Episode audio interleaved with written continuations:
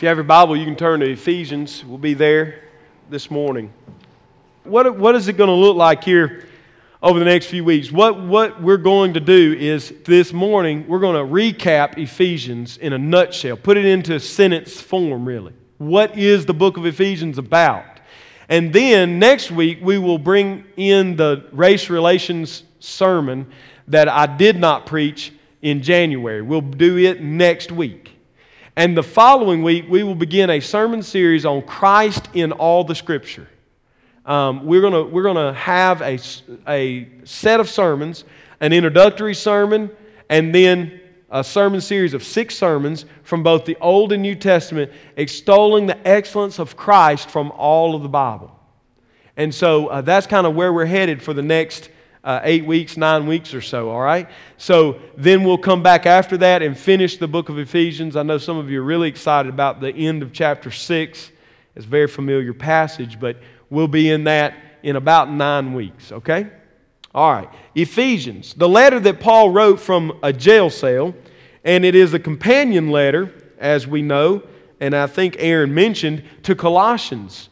Colossians and Ephesians were written, if not at the same time, almost the exact same time. They cover the exact same material almost. There's very little difference between the two letters, except in the way they're organized, the way they're expressed. Ephesians is a letter written to the church of Ephesus in which Paul had spent significant ministry time. He had been there, he had helped plant that church, found that church, had left that church under the care of his most trusted son of the ministry, Timothy.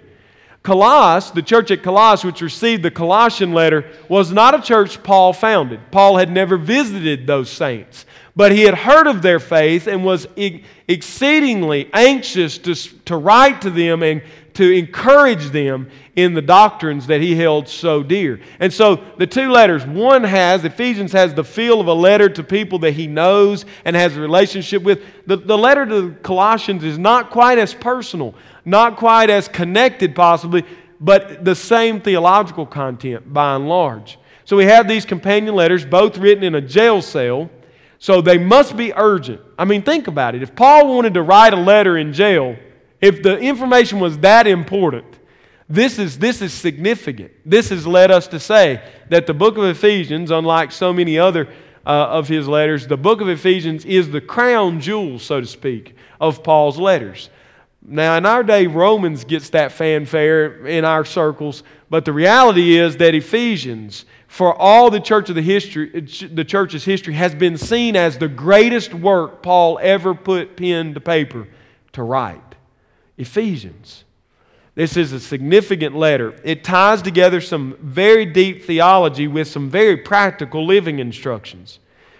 If I wanted to give this a sermon a, a title, and it really is the title for the whole book of Ephesians, it would be Ephesians, all things in Christ for God's glory. You know, as you read a letter and you, you read it over and over again, you kind of become familiar with it. And one of the things that has stood to me out off the page in the book of Ephesians is the concept of the unity that we have in Christ. I might surprise you at first because there's so many things, as I said, that people tend to focus on. And we're going to look at some of those specifics. But in all of those specifics, Paul is driving the letters, the letter to the point of everything is in Christ being unified to the glory of God. Everything. So we start out by saying that God's plan is to unite all things in Christ. We live in a very fragmented age, a very broken world. Think about it with me, just all the parts of our lives. If you think about families in our day, so many of our families are broken. So many of our families suffer through divorce. So many of our children are being raised in single parent homes. Fragmentation is the word we might use for the family. Fragmented, confused, separated. If we move from family to society at large in the United States, probably the most polarized segment in our history. If you think about where we are as a people here in the United States, unity is not the word of the day. As a matter of fact, in any presidential election, in the last election cycles, the, the, the, determining factor of the election has been very small. We have over 330 million people living in this nation, and yet elections, national elections, are decided by those who choose to vote and can vote by less than percentage, by less than 5% every time. That tells us that we have a deeply divided nation, a very deeply fragmented society. And it's obvious not just at the national level, but at the local level. If you read the Anniston Star, if you, if you look in the region, if you look at our state, we live in a state of fragmentation, separation, disunity. Politically, socially, we are fragmented. Families are fragmented. We can go through and we can look at each segment of our society and see that things are divided, not united. And yet, I'm telling you that God's purpose in the world is to unite all things through Christ, in Christ, for His glory. And those are not, hear this closely, those are not uh, contradictory statements. It is not that God is hoping everything will be united, it is that everything will be united in Christ for God's glory. That's what the great letter to the people of Ephesians is about. In a nutshell, unity how we are being brought into unity in Christ. So, God's plan is to unite all things in Christ. We see this stated. I see it as the theme verses for the whole book of Ephesians in verses 9 through 10 of chapter 1. Look with me at that, that passage.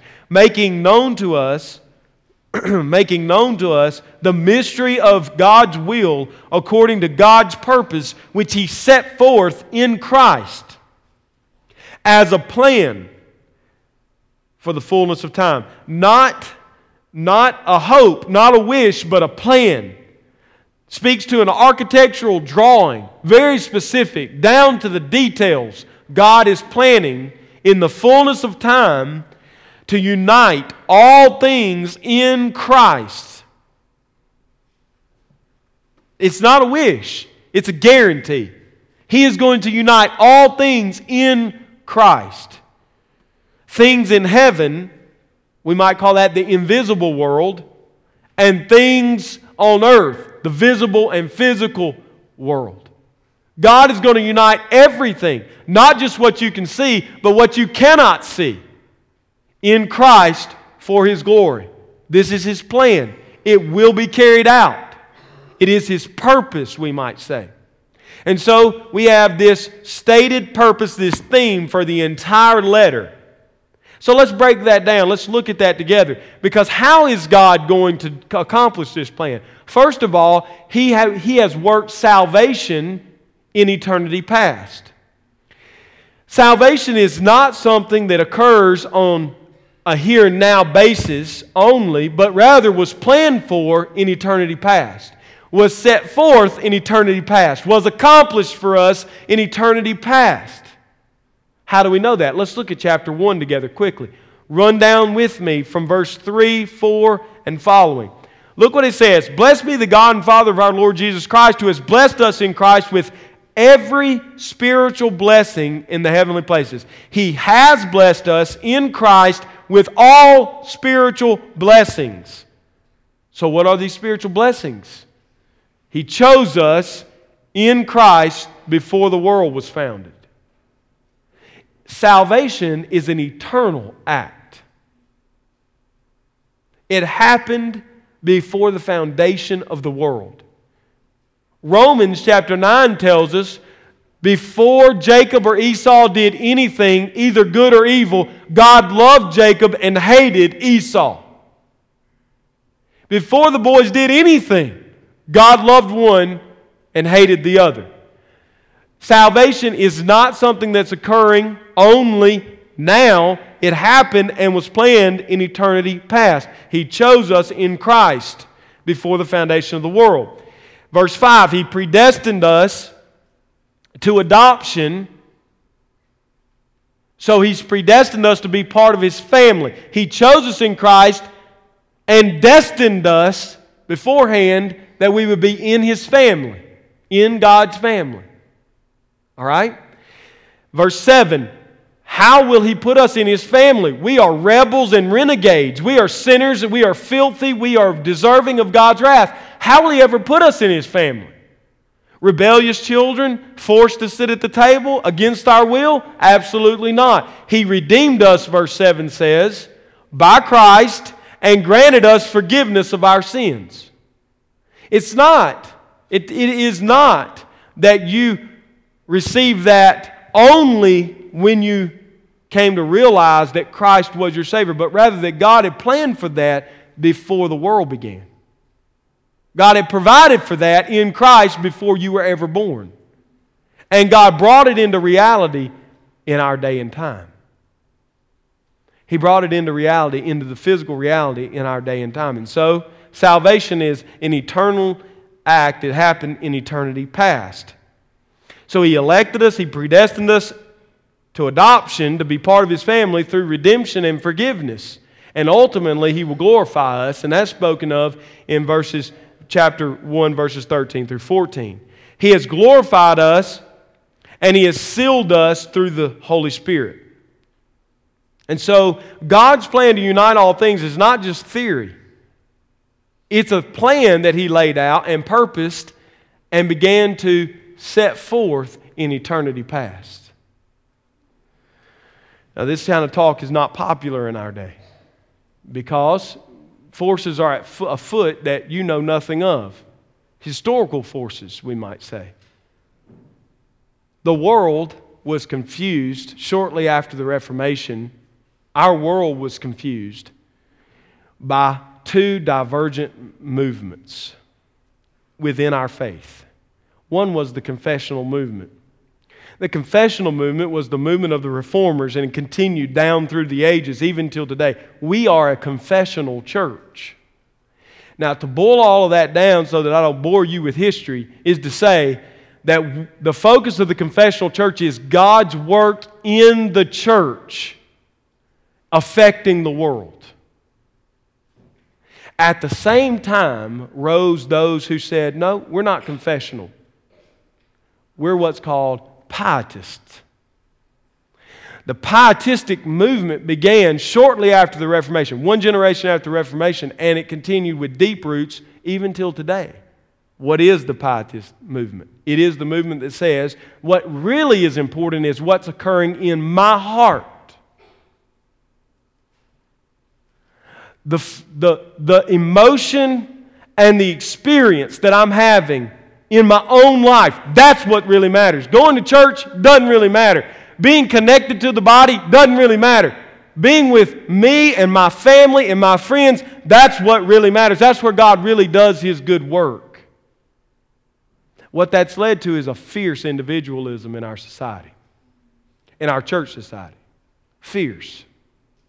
When you start talking about salvation in terms of the group, notice how people either become bored and disconnected or infuriated. Because for them, salvation is all about them. Salvation is an individual experience. Paul doesn't recognize that here in Ephesians, does he? God chose us in Christ. How did he do that? By his own sovereign will, he brought into existence what did not exist. He chose us while we were unworthy to receive adoption through the forgiveness of our sins, and we're all being united into one thing, into one body in Christ. And so this fiercely independent streak develops in the church in the West, and it's persistent until this day. It devalues the experience of God's church throughout history. It focuses in on my experience in my life and my family. It's a very dangerous experience. It's a very dangerous experience-based faith. I would warn you. Be careful. God set out about this salvation to bring things into unity in Christ. Salvation worked in the past and now has become a present reality. That's the second thing we see under God's plan to unite all things is that it is a present reality. Chapter 2 opens, now having taken this eternity past look, with the great contrast between dead men and men made alive. Verses 1 through 3 focus in on the fact that we are all dead in our trespasses and sins. We are all walking according to the way of this world, the prince of the power of the air, the spirit that's now at work in the sons of disobedience. We all live that way. We all, by nature, are children of wrath like the rest of mankind. But God, in working out His plan for unity and bringing glory to Himself, takes those dead men and makes them alive. Look at verse 4. But God, being rich in mercy, with the great love with which He has loved us, made us alive together in Christ. He made us alive in Christ. Notice, again, because we're driving this point of unity home, and I think it was near and dear to Paul's heart. Notice, He doesn't just make you alive, but He makes you alive together. He made us alive together in Christ Jesus. God was building for himself a bride. God was making for himself a physical body on the earth. It's called the church. So, yes, he chose you, but he never chose you to be you by yourself alone, but rather he chose you in Christ into the church. He placed you into the church. So, we have this great unifying picture here. We see in this salvation that is present and real regeneration chapter 2, verses 1 through 5. Dead men made alive. As Jesus says, you cannot inherit the kingdom of heaven unless you be born again. Dead men made alive. People being born into salvation. Secondly, we see in this present reality of salvation that it is a gift from God. Verses 7 through 9. Look there with me so that in the coming ages he might show the immeasurable riches of his grace in kindness toward us in Christ Jesus. For by grace you have been saved through faith. And this is not your own doing, it is the gift of God. What is the gift of God? Grace, which brings about faith grace that brings about faith. We might say it's the grace in the form of faith. You didn't muster up the belief in this great plan of salvation, but rather God gave you belief in Christ. He gifted it to you. And so our salvation in present tense is a salvation as a gift. It also is a salvation that brings great unity. Again, this idea of unity, bringing all things together in Christ. Verses 11 through 22 detail for us how God saves people, places them in Christ, in the body, and now He's unified all those who are saved into one body.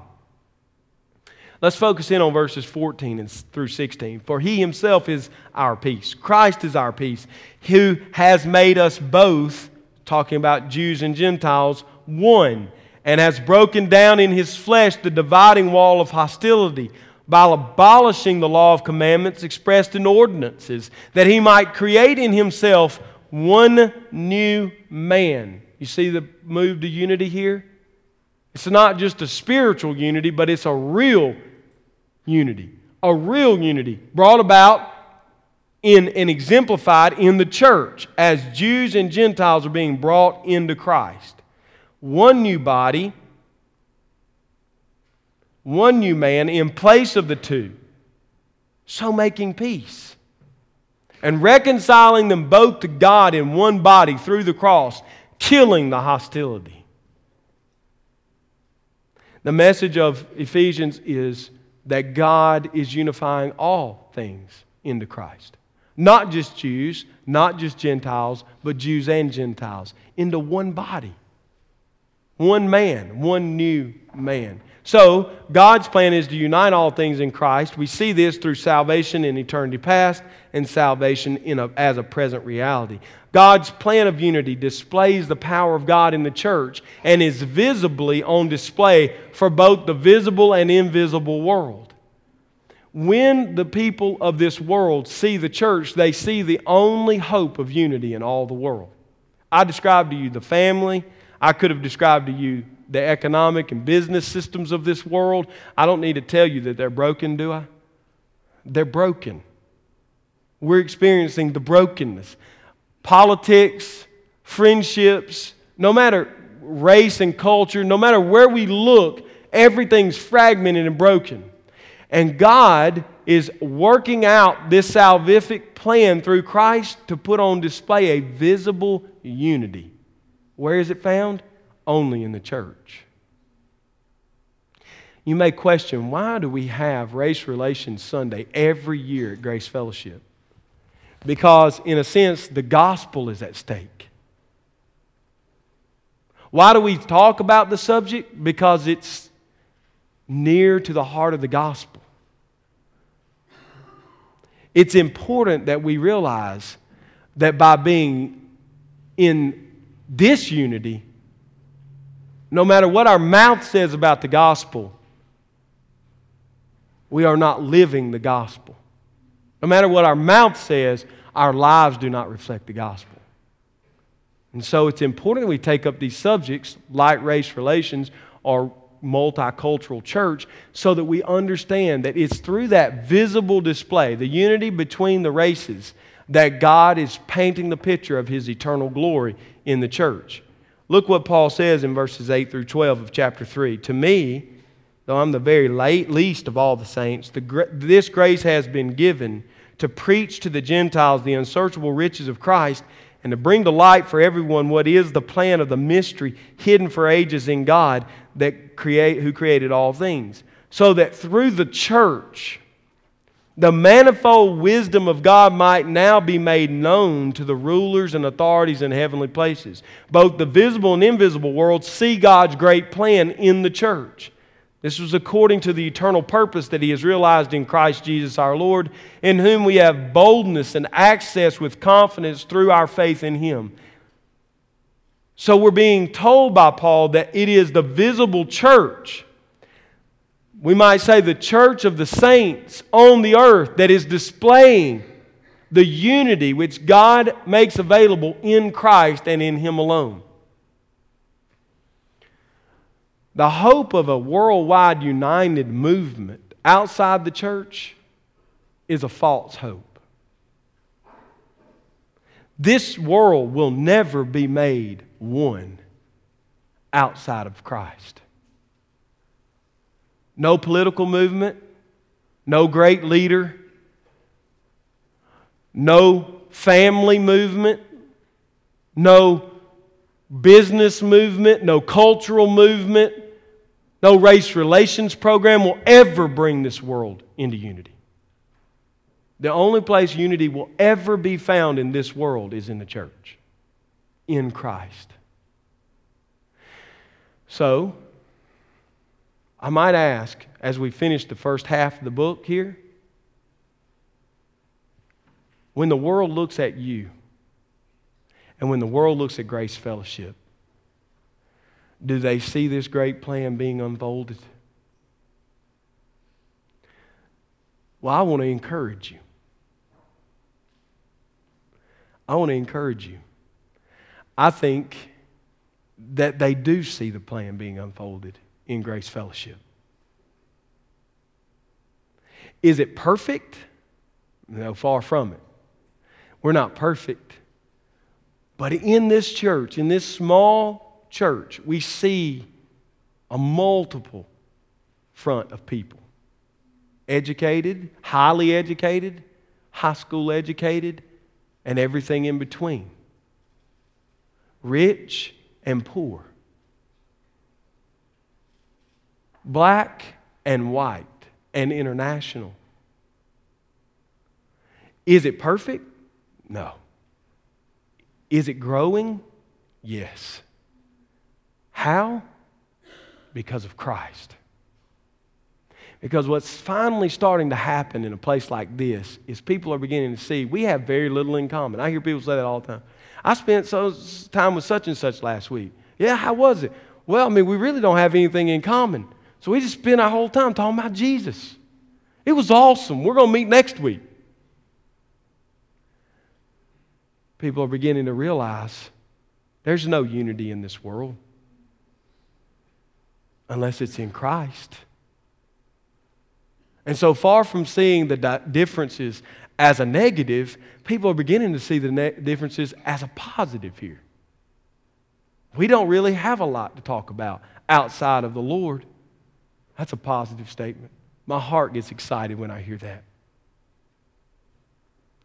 And there's all these different ministries happening. And yet, they're all happening in concert with one another.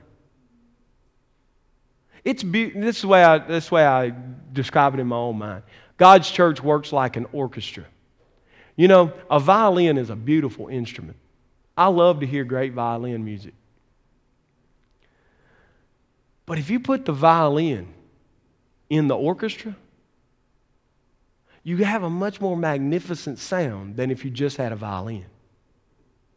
So, what God is doing, what I'm telling you in these first three chapters, we see God uniting all things, all types, all kinds, all colors, all cu- cultures, all languages, all things in Christ what he's doing is building an orchestra.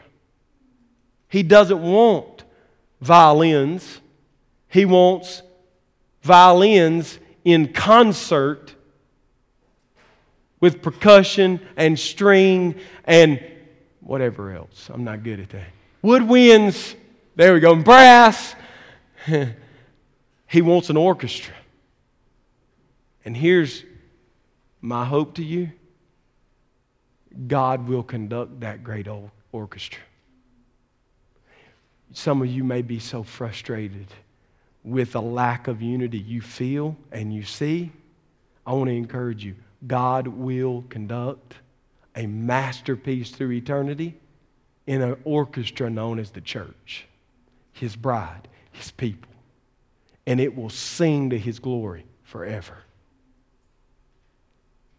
So don't give up. Don't use your tiredness as an excuse to quit. Some of you need to call the person you called two weeks ago to hang out with that turned you down. You need to call them again. You're ready to give up. It's like, well, they don't want to hang out with me. I'm done with them. Aren't you glad God's not done with you? Keep knocking on the door. When it slams, pause, pray, and knock again. Why? Because the gospel the gospel is preached through that unity. And God brings us that unity through Christ. Now, I want to move to the second half here as we finish. Having laid down deep truths, Paul then turns it, those truths into practical application. So, God's plan to unite all things in Christ. Secondly, we see God's plan to unite all things in Christ transforming people into his image. And that's what happens in chapters 4 through 6. In chapter 4, look at verses 4 through 6. There is one body and one spirit, just as you were called to the one hope that belongs to your call. One Lord, one faith, one baptism, one God and Father of all, who is over all and through all and in all unity. You see it? You read through Ephesians, you don't necessarily notice it. You start focusing in on the key verses and chapters, you start realizing this is what he's hammering jointness, unity in Christ for his glory. That's the picture of the church. And how will that happen? Through the various gifts and giftings of God's people. That's what happens through the rest of chapter 4, uh, verses uh, 12 through 16. The body is being built up as God has equipped each of you differently for different purposes, but for one grand purpose, which is that the body be one and built up in love to the glory of Christ. So, this unity practically leads to sanctification and the building of a body for, for Christ on the earth. So we find unity in the body of Christ, and then we find unity in our relationships one to another. That's chapters 4, verse 17 through the end of the chapter. The rules for living with one another in community are laid down for the purpose of unity. That's their purpose. It's just normal relationship that's supposed to occur. This is the way relationships work, Paul's saying. Because you both are in Christ, now you don't speak harshly to one another. You don't steal from one another, but you work hard. You build one another up with edifying words. Don't speak things that tear people down. You see, what he's talking about is unity. He's not talking about do's and don'ts as much as he's talking about a body. You can't function as a body if you're constantly ripping one another to shreds. Love one another. And this is what love looks like. That's chapter 4. Chapter 5 moves further in that regard. Verse 1 Therefore, imitate God as beloved children and walk in love as Christ loved us and gave himself for us, a fragrant offering and sacrifice to God. So we imitate God in love, knowing that our salvation is secure from eternity past till eternity future. We trust one another to live in love as Christ has loved us. The old man is gone. He's replaced with the new man. The actions that were once acceptable are no longer acceptable because we've become partners with God in this ministry of reconciliation. That's chapter 5 at the beginning. And then the key verse of 5 is put for us in verse 21. Submit to one another out of reverence for Christ. So he has said, Unity is my purpose, and it will happen in Christ. And he spends three chapters building the theology, and he immediately turns then and says, The church looks like a unified body, though it's diverse in its gifting, because it's all being used to build each other up into Christ, into the image of Christ.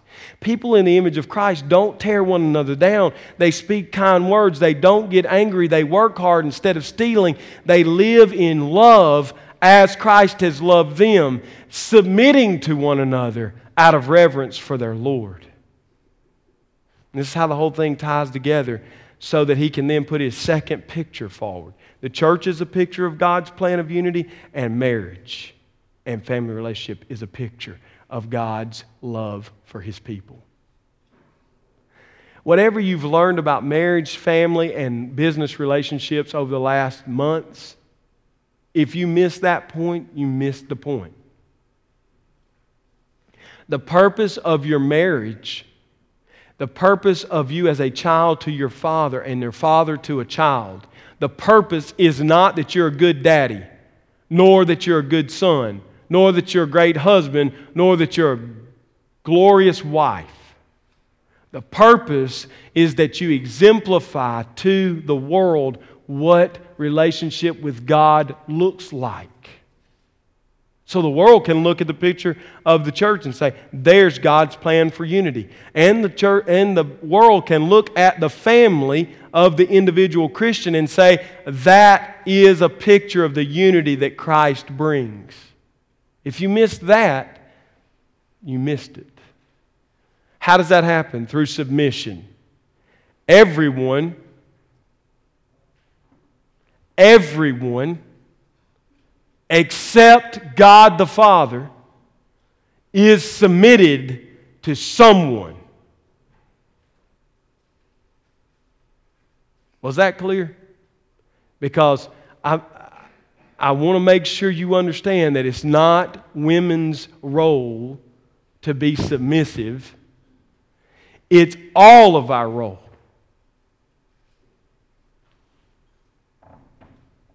Why is Paul not a chauvinist?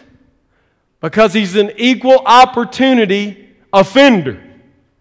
It offends everybody for him to say, everybody is submitted.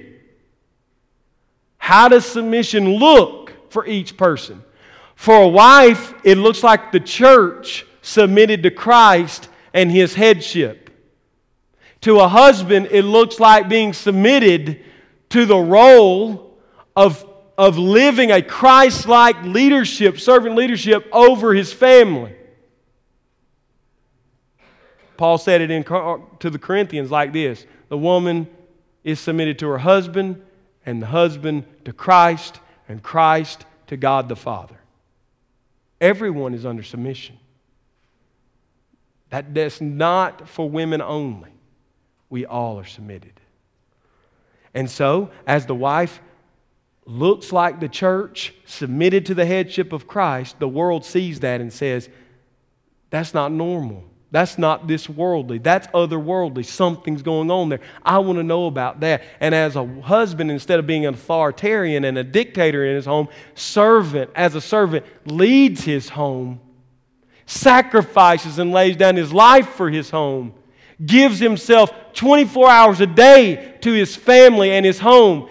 The world looks at that and says, That's not chauvinism. That's something else I don't recognize. Tell me what's going on here. And as children submit to their fathers and fathers submit to loving their children, the same thing dynamic happens. You cannot preach the gospel and not live in godly family.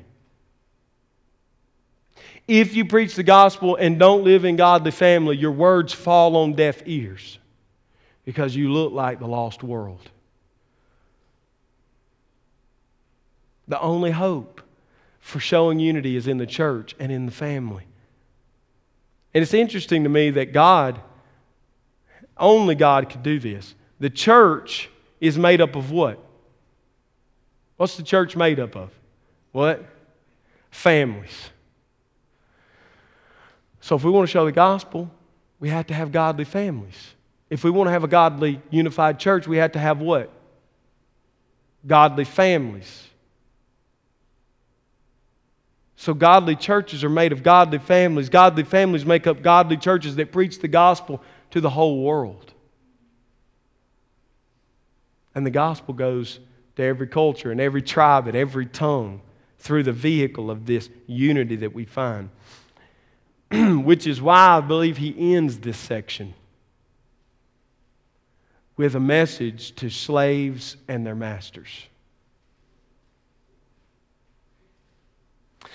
The most difficult relationship is not that of a husband to her wife or a wife to her husband, or children to their parents, nor the parents to their children.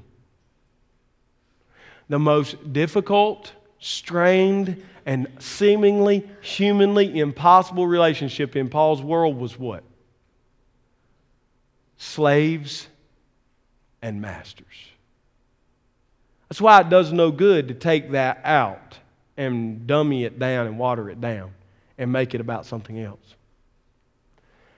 If the gospel is true, then slaves can willingly and lovingly obey and follow their, their, their masters as unto Christ, no matter what the case is, no matter how abusive he is, no matter how unjust the system.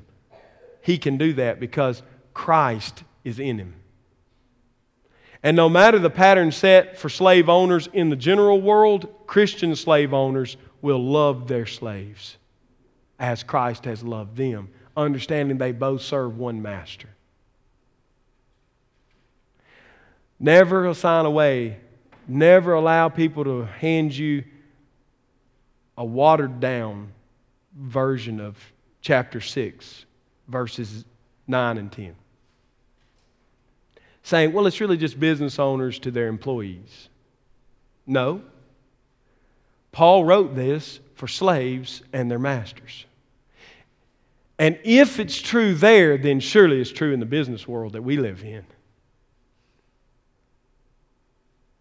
The gospel, you say, how powerful is the gospel? It overcomes all barriers, even the barrier of slave to his master, master to his slave rightly lived out, the gospel affects and impacts everything in our lives. Everything in our lives is transformed through this powerful message. Which leads us to the last part of the book, the very last point. which we will take up in the weeks to come, which is now we are unified in Christ as a church, as families, so we might fight as an army. If you want to defeat an army, a great army, you take out its leader. You kill the leader, the army falls into disarray. We've known that for years. We've known that for centuries. Why? Because when just war principles were written in how you conduct a conflict on a battlefield, officers, higher up officers, were not to be the targets of attacks. Why? Because if they're attacked, the army will fall into disarray. If they die, the army will fall into disarray. And they will pillage and rape and kill and steal, and it will be total chaos. So there was rules to warfare centuries ago that you did not target the leader. Satan never follows just war policies. So he attacked the leader. He killed Christ through the hands of lawless men. Little did he know, because God had planned, he brought his own doom. He brought his own defeat. So he moves. He can't win the ultimate war, but in these little battles, what we see is he attacks repeatedly against leadership in the church, in the home, in the culture. What we're going to spend the last part of the sermon series on in Ephesians on is that war. How do we fight this war? What is this war? What is going on in the invisible world to attack our visible world? So we got to hold that thought for nine weeks, eight weeks, and then we'll come to it.